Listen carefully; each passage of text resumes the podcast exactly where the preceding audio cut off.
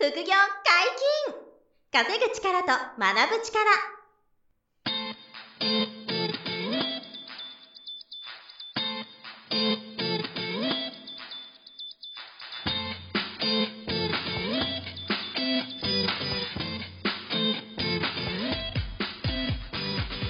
この番組は稼げるようになりたいを叶える副業アカデミーの提供でお送りいたします。副業アカデミーはあなたが副業で稼げる状態になることにコミットしたスクール初級コースから上級コースまでさまざまなジャンルの副業ノウハウを学んでいただけます詳しくは副業アカデミーで検索くださいこんにちは、小林正宏です。山本博史です。よろしくお願いします。はい、よろしくお願いします。本日も小林さんと二人でお送りしますが、はい。はい、今日は何の話ですか？えー今回は、はい。まあ、アルバイトとか、よく時給のね、話が出ると思うんですけど、あのー、ご自分の時給を考えて行動しましょうという話をね、今日はちょっとしたいんですよ。はい。で、これ、あの、とあることで考えるきっかけがあったんですけど、はい。まあ僕の知り合いが、はい。えーまあ結構仕事忙しい人が、はい。仕事終わって、うん帰りですね、はい。あの、最寄り駅着いて、はい。で、夕飯ちょっと作るとうん。いう時に、はいあ、野菜がないなと。うん。で、ああ、でも、そっか、野菜買わなきゃなーってなった時に、はいあ、ちょっとコンビニあるから、うんコンビニで野菜買って、今ありますね、コンビニで。結構多いじゃないですか。はい。うんで、野菜買って、えーまあ、その日は野菜を使って調理してご飯食べたっていうことがまずあって、はい。で、後日、この間コンビニで野菜買ってなんとか料理したんだけどさ、みたいなのを、はいその人が友達と、まあ、雑談をうん。してた時に、はいえ、ちょっと待ってってその友達に言われて、はい身の程知った方がいいよって。言われたと。うん。あ、その、その、あの、ぜ出来事後で僕が聞いたっていうことなんはい。ですよね。はい。身の程知った方がいいよって言われたんですよって、はいはいまあ聞いて、はい。で、僕最初意味わかんなくて、うんえ、なんでコンビニで野菜買って、うん身の程知った方がいいよって言われたのって聞いたら、、その、スーパーに行けば、うもっと安いと。ん。なるほど。うんで、えー、もっと安いから、スーパーで買うべきでしょうと。そんな、はいはいあの、コンビニで、サラリーマンなんですけどね、サラリーマンがコンビニで野菜買って、みたいな。うん身の程知った方がいいよ、みたいな風になったと。はい。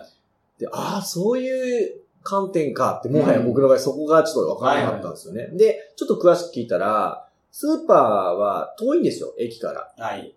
あの、その人の家と、うん最寄り駅から考えると、ちょっと、ちょっと遠いところに自転車で行かなきゃはい。買いに行けないぐらいの距離なんですよ。コンビニは帰り道コンビニはもう帰り道はいにあるわけですね。で、その仕事終わって、今はい忙しい彼なんで、その、えー帰り際コンビニに買ってパッと帰って、あの、食事して、料理作ったわけですよ。はい。だから、まあ、これ、二つに、まあもちろん分かれると思ってて、まあもしかしたら、リスナーさんの方の中にも、あの、こう思う方がいるかもしれないですね。はい。あの、その確かに安い、安いコストを抑えないと、はい。まあ、スーパーの方が安いね。無駄だとそうスーパーの方が安いからはコンビニで買うよりも。そう、はい無駄だとなる考えもあると思うんですが、あの、そこがちょっと今回のこのテーマで、はい。え僕はもう間違いなくコンビニで野菜買った方がうん正しかったなって、その時思ったんですね。はい。で、まあこれ何かっていうと、その、まあ自分の時給の話になってくるんですけど、はいその、あの、野菜をコンビニで買った人は、もう自分の時間をそのスーパーに、えー遠くまで買いに行って、まあ何十円安いのか、うん100円安いのかわかんないですけど、うん安いものを買うために、えーその、駅から遠いスーパーに買って家に帰るよりも、はい。ちょっと高くてもコンビニでうん。買った方が、はい。あの高くて、まあ高い安いってもはや本人は思ってなかったと思うんですけどね。まあ、そのコンビニで1万円、2万円変わる話じゃないですもんね。全然全然全然。数百円。全然。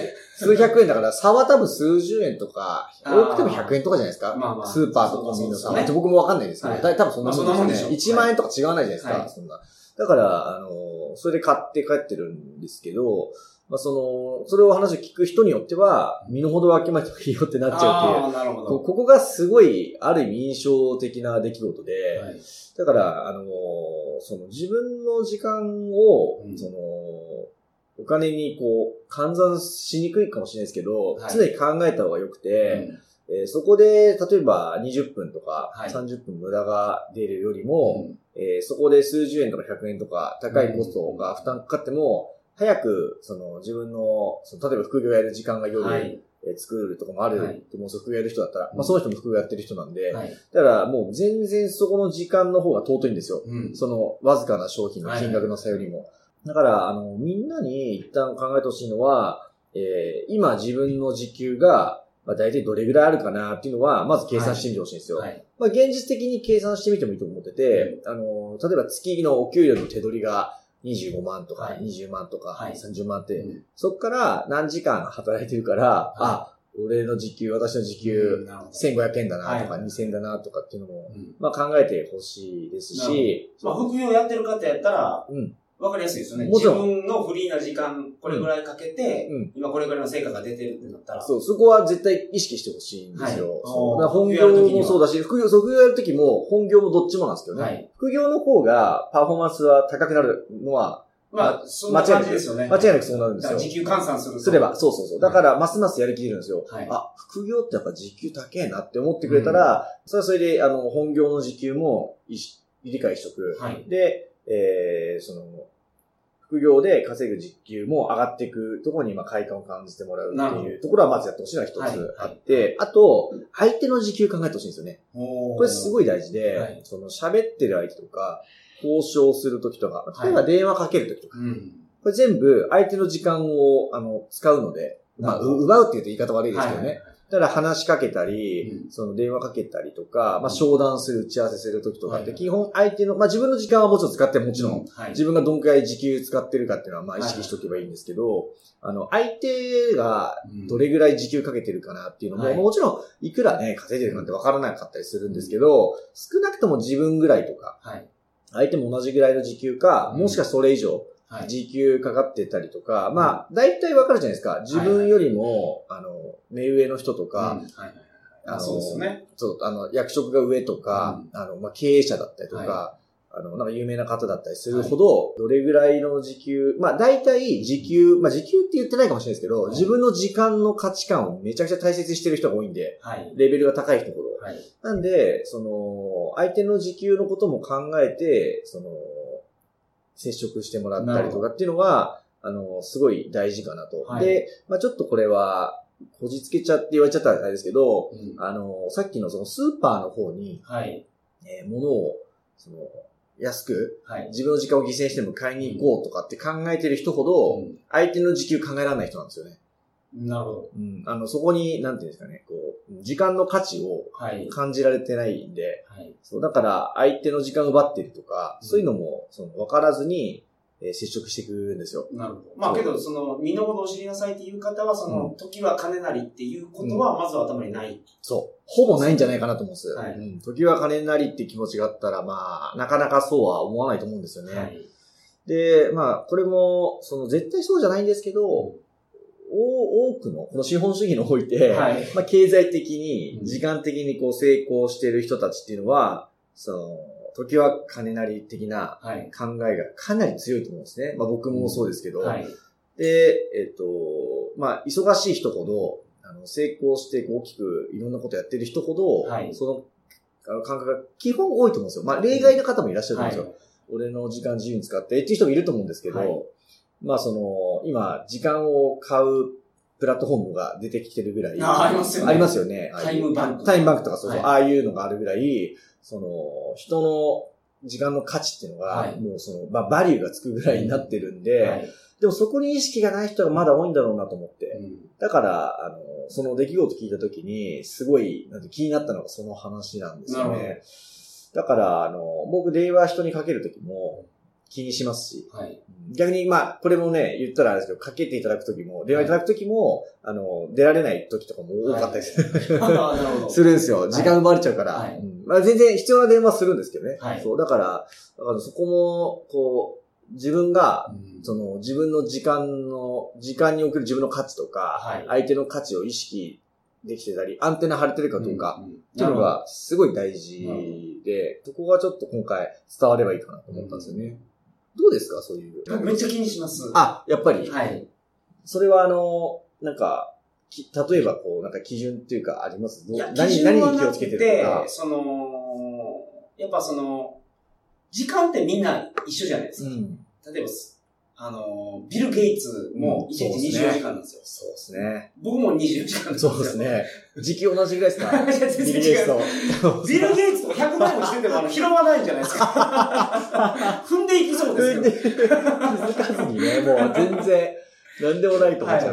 はい。世界一の大富豪です。確かに確かでも、24時間じゃないですか。うんうんだからその人の時間っていうのはすごく意識しますね。に。うん山本さんって時間ちゃんとしてますもんね。ああ、のそう、じ、はい遅刻もないですしね。あ、それはもう、あの、遅刻してるとやっぱ信用がなくなる。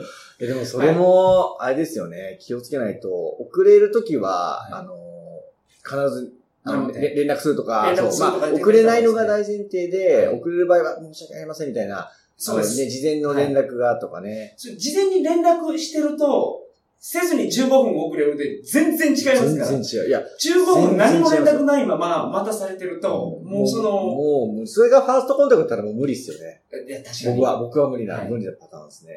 でも今日の話で一番やっぱり、その、心に残ったのは、うん。自分のその、例えば会社での時給とうん、副業の時給をちゃんとうん出してると、うん。副業のモチベーションめちゃめちゃ上がると思うんあですよ。るんですよ。僕それめっちゃ考えてましたからね、サラリーマン時代。サラリーマンの時給が、あ、僕のことで言うとね、だいたい1500円からはい。2000円いかないぐらいだったんですよ。はい僕の勤務のあの長さとはい。手取りで言ったら。はで、副業は、まあ月によりますけど、はい。時給、最後の方とかどうですかね、時給1万円とか、い。う。もうんそういうレベルにな副業はそうなりますよね。なりますよ、なります。会社員の給料っていうのはやっぱ安定してるから、うん。なんていうんですか？で、長時間働くんで、そう。まあ、またまたお金はまあ入ります入るけど、そう、ちょっと時給にしたら、あの、低めというか、はいはい。ですけど、副業は逆に言うと、ちゃんとやればですけどね、はい。パフォーマンスが出て、あの、時給1万2万とか、うん。まあ僕の知ってる人とかだと、例えば、あのまあ、経営者とかになると、はい経営者とかだと時給8万円みたいな人あそうとかですよねいますし、はいあ、うちのあの、物販、物品販売の講座の黒川さんの時給、この間計算したら3万円でした。すごい。時給3万円おじさんですから、あの、物販で、あの、アルバイトの人2人雇って、自分が実動じゃやらないんですよ。はい。実のやんないんで、あの、自分の労働時間が少ないんですよ。なるほど。だから稼ぎが、例えば150万とかはい。あって、それについて50時間しかつけ、はいやってないとかなると、もう時給3万円おじさんなんで、はいそういうあだ名がついてるんですけどね。そうそう、そうなってきますから。まあ、黒川さん出ていただいてあ、そう、多分出てるよ。そう、そこ聞いていただきたいですけどね。そうですよはい。ね。なるほど。あの人時給3万円おじさん。はい。今の株の先生とか FX の先生とか時給換算すると半端ない半端なく。全然時間使わないでトレードしてますけどね。嫌になっちゃいますけどね。時給凄まじいですよ、多分。計算したことないですけど計算するともう半端じゃないですよね。まあでも本当おっしゃる通りで、はい本業と副業の時給は常に意識しておくと、はい。副業に対するモチベーション上がると思うので、はいはいそれは一つの材モチベーション上げる材料にしてほしいですね。はいそれがやっぱ一番あれですね。今回の話では確かにそこが伝わったら嬉しいなと思います。ありがとうございます。はい本日も大変勉強になりました。副業解禁稼ぐ力と学ぶ力。そろそろお別れの時間です。お相手は小林正宏と、山本博史でした。それではまた来週。さよなら。さよなら。